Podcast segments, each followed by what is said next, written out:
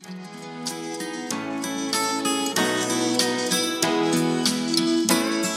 chapter 14.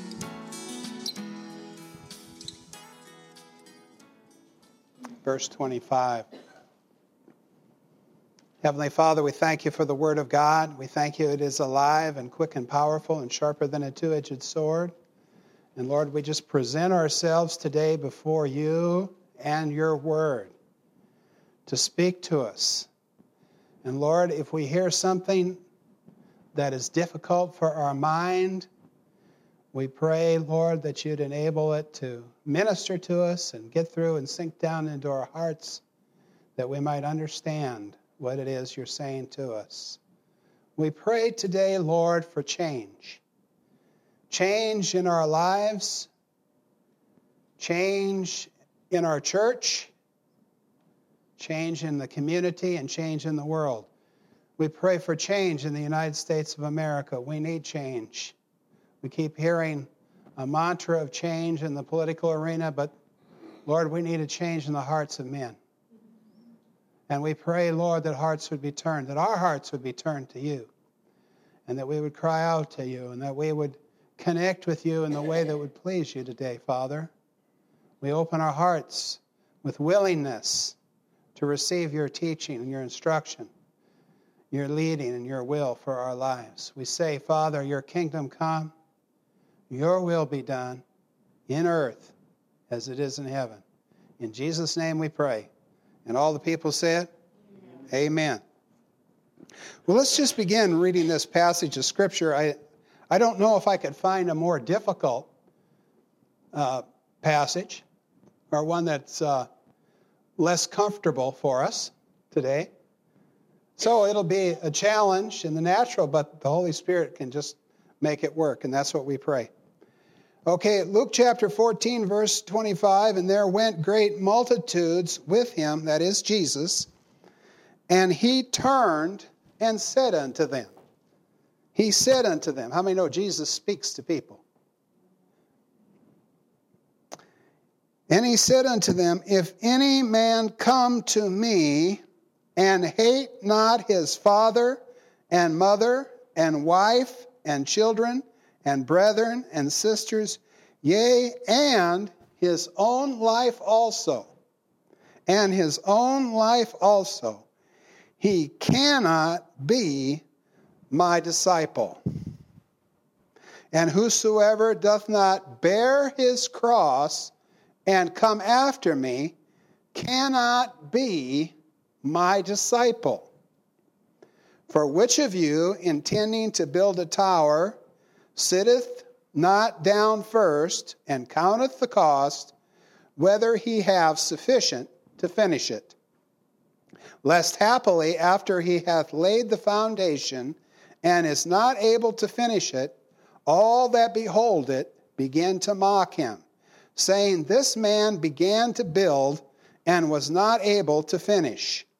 Or what king going to make war against another king sitteth not down first and consulteth whether he be able with ten thousand to meet him that cometh against him with twenty thousand? Or else, while the other is yet a great way off, he sendeth an ambassage and desireth conditions of peace. So likewise, whosoever he be of you, everybody say that means me whosoever he be of you that forsaketh not all he hath, he cannot be my disciple. Salt is good, but if the salt have lost its savor, wherewith shall it be seasoned? It's neither fit for the land nor for the dunghill, but men cast it out. He that hath ears to hear, let him hear. And all the people said, Amen. Amen. My message today is give your life to Jesus. Give your life to Jesus. You know, there's a scripture in Second Corinthians that said, if, if one died for all, then all should live for him. Jesus gave his everything for us. Amen. But He calls us to give our everything for Him. He calls us to forsake all and follow Him. You know, in the church in America today, we have, in general, make very general statement, but in general, there's very little depth. There's a lot of noise sometimes and a lot of activity, but not nearly enough depth. Amen. Not nearly enough consecration to God. It's interesting. We just went through this election, and I think a lot of Christians are disappointed by the results, and we're hoping for something different in the political arena. But you know what? It's not the political arena that's going to save us. It's not the political arena that's going to change this nation. Amen. It's going to be the gospel of Jesus Christ moving in the hearts of people. Amen. And we need a revival in the land. Amen. if we're looking to some politician to save us, we've got our eyes on the wrong, wrong thing. Amen. Because Jesus Christ is the answer for the world. Amen. He is the answer. And we need to turn to Him to have uh, a change in our nation. It says in Second Chronicles, verse 7, or chapter 7, verse 14, if my people that are called by my name, how many know that's the Christians? will humble themselves and pray and turn from their wicked ways, then I will hear from heaven and I will heal their land. Amen. You see? But somehow we've got the idea that it's all about those wicked people. We're going to make them change. We're going to make them conform, you know. But God says, hey, first of all, check out your own backyard. Can I have an amen? We need revival in the church. We need some Christians that actually do what Jesus said to do, that actually live by the instructions of Jesus Christ, that actually come under his lordship and follow him with all their hearts. Now, I was raised in a Baptist church. Thank God for the Baptists. They preach the gospel. And it was a Southern Baptist church, and they preached the gospel good. And uh, when I was nine years old, I heard the gospel on an Easter Sunday morning. And I got up from the pew and I came forward and I prayed what they call the sinner's prayer. I believed in the gospel message. I believed that God so loved the world that he gave his only begotten Son, that whosoever believes in him should not perish but have everlasting life. I believed in the Savior, Jesus Christ. And I believed that I wanted to receive him as my Savior. And something really happened in my life at that point in time. Something, you know, miraculous. I was drawn by the Holy Spirit and I took a step towards God. But you know, I didn't really surrender my life to Him that day. I took a step towards Him, but I really didn't make Him Lord. I made him Savior, as far as I knew, but I didn't really let Jesus become the Lord of my life. In this passage that we just read, Jesus sets out the conditions for discipleship, to be his disciples. He is not looking for any half hearted uh, commitments, half hearted decisions. He's calling us to surrender all to him. It's interesting, you know, that scripture said that whosoever doesn't hate his mother and father and wife, you know, that's very strange for us. But I understand from the, the you know, scholar, Greek scholars and so forth uh, that, that have studied the culture then that this was something sometimes the Jewish people would say. They would use that expression when they were talking about the relative love of something to something else. Now, we know the Bible doesn't contradict itself, amen? And it also says in Ephesians that we're to love our wives as Christ loved the church. I love my wife very much. And it's scriptural to love your wife. And it's also scriptural to love other people. Jesus, they asked Jesus, they said, What's the great commandment? He said, Well, you shall love the Lord your God with all your heart and soul, and mind, and being. And love your neighbor as yourself. So Jesus wasn't contradicting himself, when he talked about this, but he was setting up a standard that, in comparison to everything else, he was to be our supreme love. Amen? That nothing was to come before him in his purpose and his will for our lives. We're to surrender to him if we're to be his disciple. And if it comes down to a conflict between family or God, we're going to go God's ways. Amen? If it comes to a choice between pleasing man and pleasing God, we're going to please the Lord. Amen? Uh, we're not going to use the second commandment to break the first commandment. We're not going to be loving people so much that we forget about loving God. You understand what I'm saying? And I know as a pastor, you know, you would see this all the time. People would have a priority for family, you know, and thank God for a good priority for family. But sometimes people would be running off doing what Aunt Martha wanted them to do on Sunday instead of being on, in church.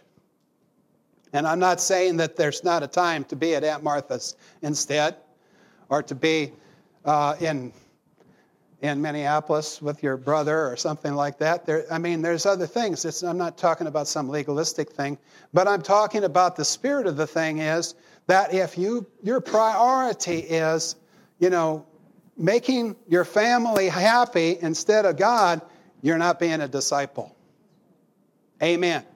And the Lord is looking for people that are really sold out for Him. Can I have an amen? And I found out in my own life, you know, I had made that decision and I had come forward when I was nine years old. But when the pressures of, you know, teen, the teenage life began to come upon me, all my friends, the peer pressure, I began to go their way. And I quit going to church and I started drinking and I started carousing and I went down the wrong path for a long time. In high school, I was a heavy drinker. When I got to college, I continued with the drinking and I added drugs. And my wife and I became uh, vagabond hippies and we traveled all over the country. And uh, we have friends here from California today. I was, I was in California and I was in Oregon and I was all over. But we were searching for something. Back in the 70s, there was a lot of young people searching, searching, searching. And we, we were looking into Eastern religions and yoga and many different things. But a lot of us ended up finding Jesus. And uh, I, I, went to a, a, church, and I shared a little bit in Sunday school about this, but uh, that it was full of young people that had a similar background to me, and many of them had uh, received Jesus Christ as their Lord and Savior. And, and uh, when I was 27 years old, in prayer, I made Jesus Christ the Lord of my life. I surrendered to Him. And I found out that's when your life really changes. Amen? Because not only do you need to believe the gospel, but you have to commit to Him. Amen? You have to surrender to Him and let Him take charge of your life. Amen. You know, it's interesting in Matthew chapter 24, verse 14. It says, This gospel of the kingdom shall be preached in all the world, then shall the end come. And sometimes I think we preach the gospel, we don't preach the gospel of the kingdom. You know, when there's a kingdom, every time there's a kingdom, there's a king. Amen? And what does the king do? The king rules. Amen? The kingdom of God is about God ruling in our hearts. See, Jesus' kingdom is not about politics. Now, I'm not against politics, and, and I, I'm not saying that we shouldn't be involved in politics, but I'm saying sometimes we get our eyes on natural things instead of the spiritual things. And Jesus taught about a kingdom uh, of the spirit world, of the spirit life, and of the heart. He told people, He said, the kingdom of God is within you. Amen? So the kingdom of God is about coming under, in your heart, the leadership and rulership of God. Amen? And following Him. The Lord put His finger on my life, touched me, and spoke to me and said these words. He said, Turn from the things of the world. I knew what He meant.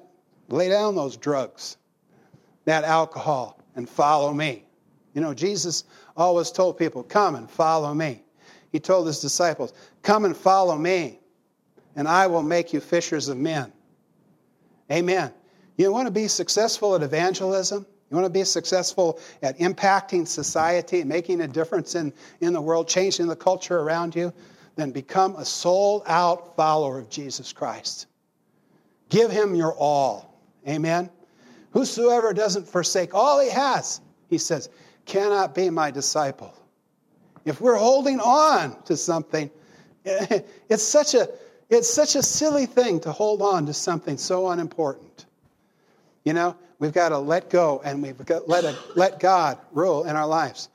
If we, for example, if we are allowing family to be God, amen. See, if, if somebody's telling you what to do other than God, okay, if they're ruling your life, if you're going to the church they want you to go to, or you're living your life the way that they think you should instead of what you feel in your heart God wants you to do, amen, then they're your God instead of God. In other words, Jesus isn't your Lord, Aunt Martha is. Hello? Are you with me?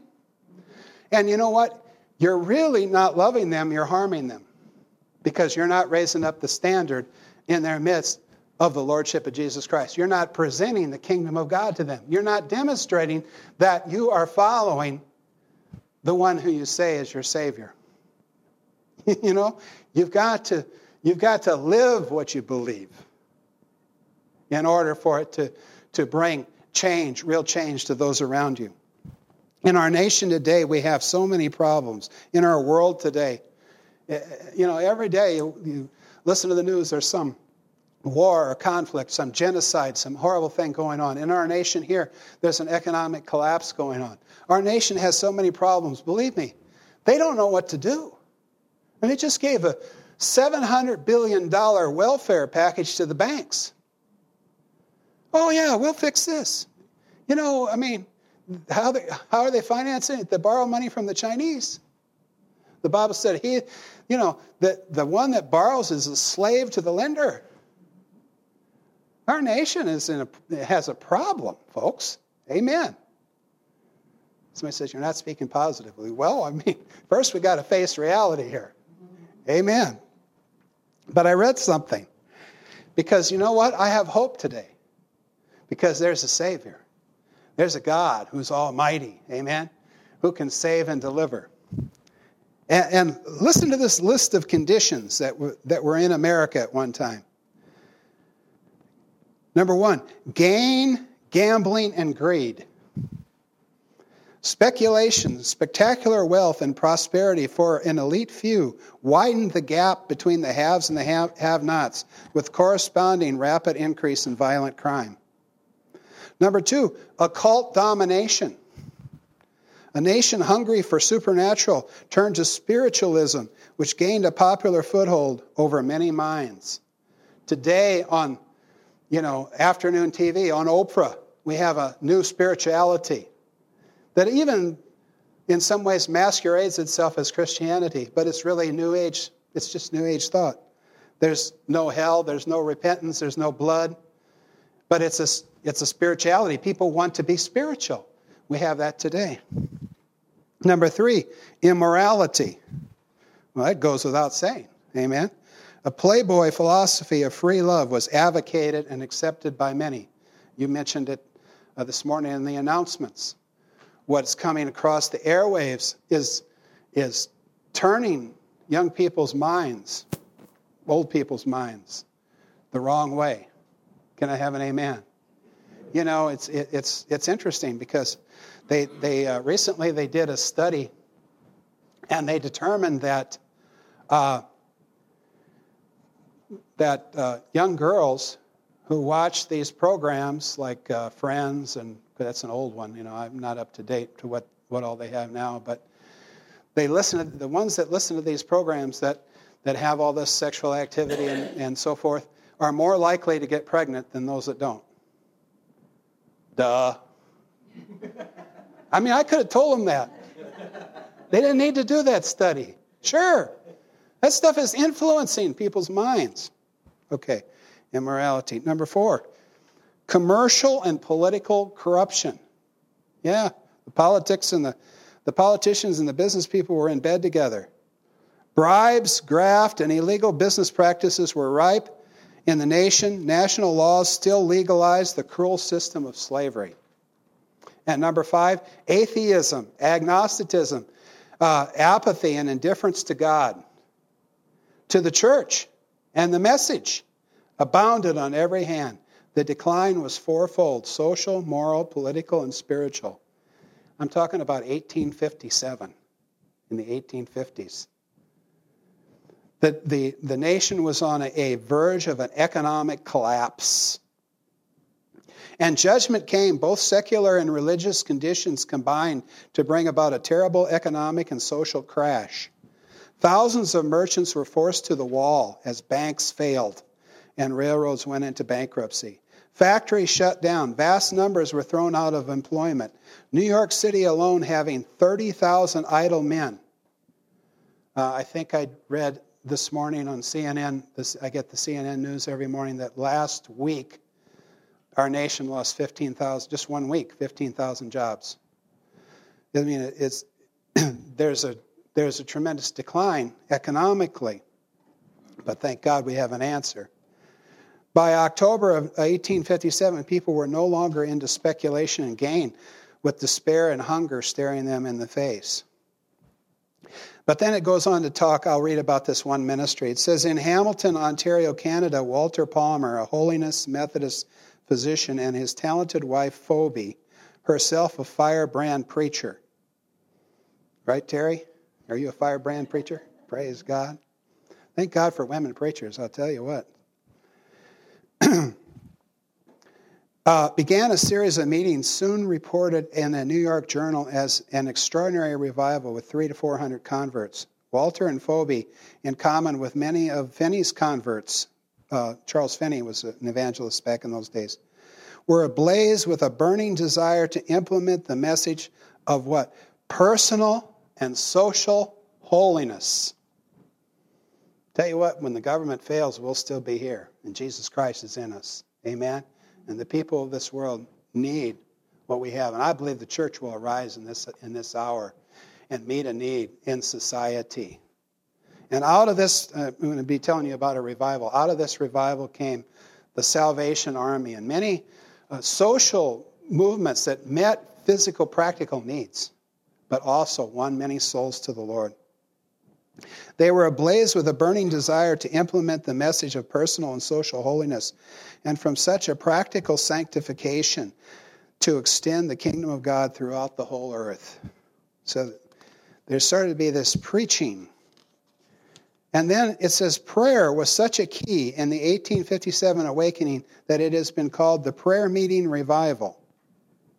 God laid a call on Jeremiah uh, Lanphier, an upper New York born businessman converted in 1842 during a revival in the Broadway Tabernacle built by Finney a decade earlier.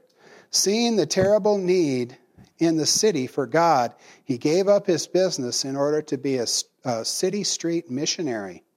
With social collapse staring the city in the face, Lanphier walked the streets, passing out ads for a noonday prayer meeting to be held Wednesday at the Dutch Church on the corner of Fulton Street in downtown New York. For 5, 10, 15, 20, 25 minutes he waited alone. His faith tried, but then at 12:30 six men came on came in, one after another. The next week there was 20, and by the first week in October they had decided to meet daily instead of weekly.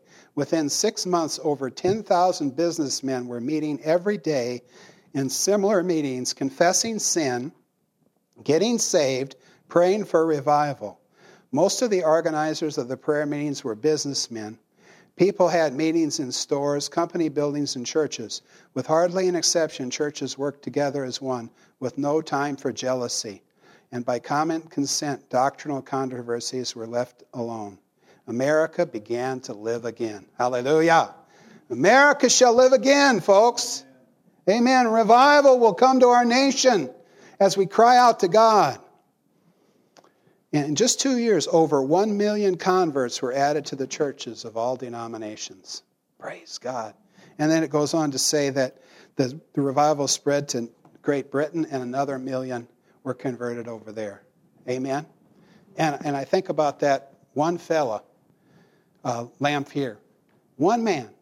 So often I've seen in studying history that just one person who hears from God can initiate something that, that's, that changes the whole scene. Amen? You might be that person. Amen? You are that person. Praise God. Uh, William Carey was a person like that. He started the modern missionary movement. He got a burden for souls in, in India and in, in the Far East. And, and it began a, a worldwide movement that's still going on today. Changed completely the complexion of Christianity in, in the face of the earth. One person sold out to God. We've yet to see the power that's released from someone who is totally, totally sold out to the Lord. Amen. Jesus said, Count the cost. If anybody come after me, does whosoever doth not bear his cross and come after me cannot be my disciple. That's interesting. Jesus died in substitution for us on the cross, didn't he? I mean, he paid the penalty uh, through his sacrifice. You know, the message is that that you know, he bore our sins in his own body on the tree, so that we, being dead to sins, should live unto righteousness. By his stripes we were healed. It says, All we like sheep have gone astray, everyone to his own way, but the Lord has laid upon him the iniquity of us all. He suffered for us. But you know, it's interesting that he calls us as followers of him to also be willing to suffer to willing to sacrifice so that somebody else could find Jesus. Only one life, it'll soon be past. Only what's done for Christ to last. Amen? God's got a call on your life. Amen? If you surrender to that and follow Him step by step, He'll open doors for you like you, don't, like you wouldn't believe. The power of God will be resident in your life. Don't ever turn back. Go full bore. Open your heart to Him. And if you make a mistake, don't blame God. Just get on your knees and repent and go forward. Amen? And that goes for all of us. There's a plan and a purpose for your life. Amen? To make a real difference. Amen?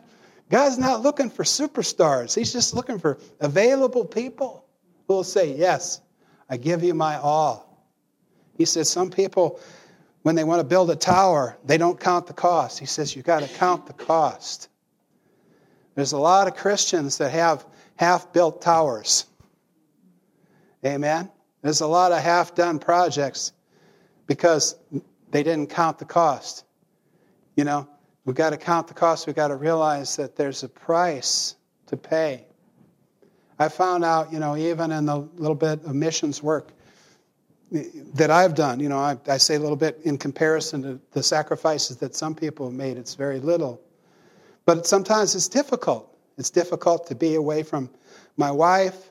It's difficult, some of the circumstances that, you know, when you're over there, sometimes you're lonely and you, you just don't, you just, your natural man doesn't feel like that. But he says, take up your cross and follow him. There's something about that. Yes, Lord, your will, not my will that turns that thing around and makes it a joy. Amen? You know, he said he's looking for obedience, not sacrifice. Sometimes we got this attitude, attitude oh, I'm sacrificing for the Lord. I'm sacrificing. But God just says, no, just obey me, and I'll bless you. If you be willing and obedient, you'll eat the good of the land. I remember one time I was in Africa, and we were having meetings, and and I was teaching and preaching, and I, am sure I was, I was given truth. You know, I was preaching the Bible, but my heart wasn't in it. And, uh, you know, I was just struggling. I had back home, I had some difficulties going on, uh, particularly with our church, and my wife and I were kind of struggling with some things that were going on, some things uh, back home, and so I was. But I was over there. The trip had been scheduled, and here I was, and I was preaching and teaching. And uh, I just didn't want to be there. You say, You didn't want to be there? Yeah, I'm just like you. I have attitudes too. and but one day I had a little time off, you know, and I was at the hotel and I just got to praying and talking to the Lord. And I said, Lord, this is this isn't right. You know, I just ask you today to give me your love for these people. Just give me your love. I just committed it to Him. You know, you can have a meeting with the Lord. Amen. There's prayer and then there's prayer. You can have a meeting where you connect with Him. And you know, that whole trip turned around. I began to love the people, and the ministry started to flow. We saw really good fruit. And then I was able to go home. You know, all those problems, they were still there when I got back. I didn't need to worry about them while I was over there, you know. But there's that aspect of surrender, surrendering to the Lord. This is what we need a church that's, that's counted the cost and is willing to surrender, really willing to make Jesus the Lord of their life. This world will not be won by half hearted Christians.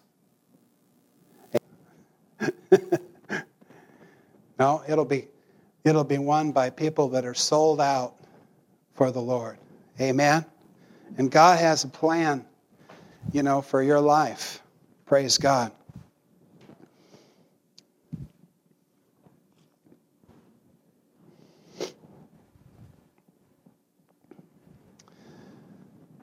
Just going to share with you a story about a man. How many ever heard of Lester Sumrall? Great man of God. He's gone to be with the Lord now. But Lester Sumrall was in the Philippines years ago, and the Lord had sent, sent him there as a missionary, and and uh, he felt led to have some crusades, and they had these evangelistic meetings, and a lot of people came, and people were healed, and people were saved. But Lester was called to to start a church, and that church would be became a, a real missions jumping point for the Philippines. He was called to do a real work for the Lord. So they're having this crusade, and all these people are praying and accepting Jesus, and all these miracles are taking place. But there's no church happening. You know, there's nothing, nothing substantial, nothing solid that's happening. So Lester get, gets in prayer and, and talks to the Lord and says, Lord, where's the church? Where's my church? You know, it's time to birth the church. Where's the church? The Lord says, Well, what you need to do is you need to have a baptism service. So on the last day of this crusade, he announced, We're going to have a baptism service. And I want everybody that's willing to die for Jesus to come and be baptized. and out of this huge thousands of people, they had 300 people that came. But that was his church, and that became the nucleus of a great missionary movement in the Philippines because you see, they were sold out and they were willing to follow the Lord. Today, we are concerned about our government.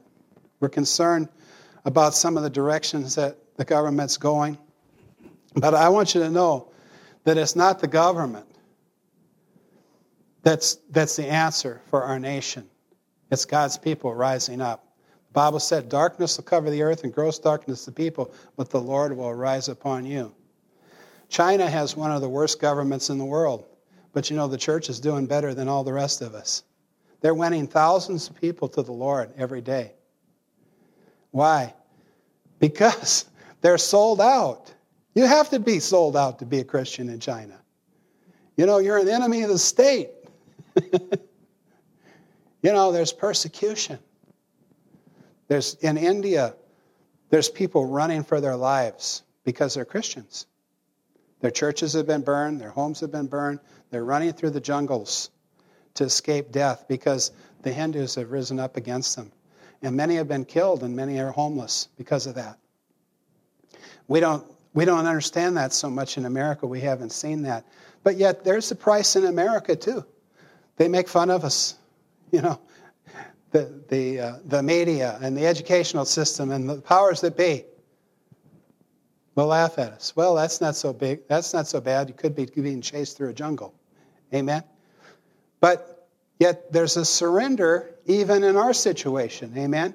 To be willing to be made fun of, to be, be willing to be an outcast, to share Jesus with someone that's maybe going to reject you. Amen?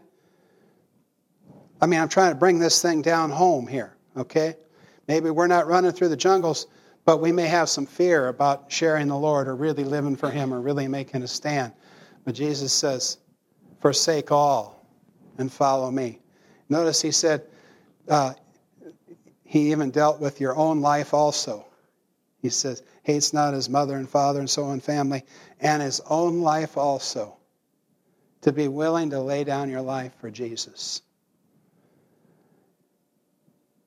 Praise God. Someone said that the, the blood of the martyrs is the seed of the church. It's interesting. In Acts chapter 1, he says, You shall receive power after the Holy Ghost has come upon you, and you shall be witnesses unto me. The Greek word is martyrs. The witness is not just some words that we speak, it's the life that we live. And as we lay our lives down for, for others, then we enter into the Christ life. And if we enter into the Christ life, people see Jesus. Amen? People can see Jesus in you. Amen? As you live for Him, the world will see Jesus.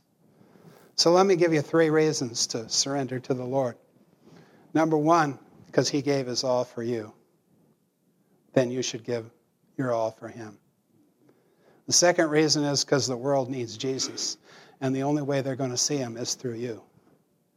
And it won't be just through your profession, but it's through your life. And the third reason is you're never really going to be fully satisfied as a Christian until you lay it all down. you're never really going to find the full meaning of the Christian life True happiness comes from surrendering to Jesus and really letting Him have His way. Amen? Say yes. Paul said, that I might know Him, right? In the power of His resurrection, in the fellowship of His sufferings, being made conformable to His death. He says, you know what? Paul says, I want to be like Jesus when He was resurrected. I want to have that fullness of the life of God in me. But I know for to, for to have a resurrection, there must first be a death. Amen. And so we need to die to some things. Amen. We need to put things in the right perspective. Our nation needs it. Our nation needs you. Amen. Our nation needs us like this businessman from New York I read about that said, we got to do something for this city that looked and, and had compassion on the people and knew the only answer was Jesus. You know, that seed is in you to touch this world. Amen. Give your life to Jesus. Amen. We pray you have been blessed and encouraged by this message from Tom Shanklin Ministries. Tom Shanklin Ministries is reaching the world with the good news of Jesus Christ. We invite you to become part of this worldwide evangelistic outreach through your prayers and financial support. To request our free monthly newsletter, you can reach Tom Shanklin Ministries at 507 407 HELP.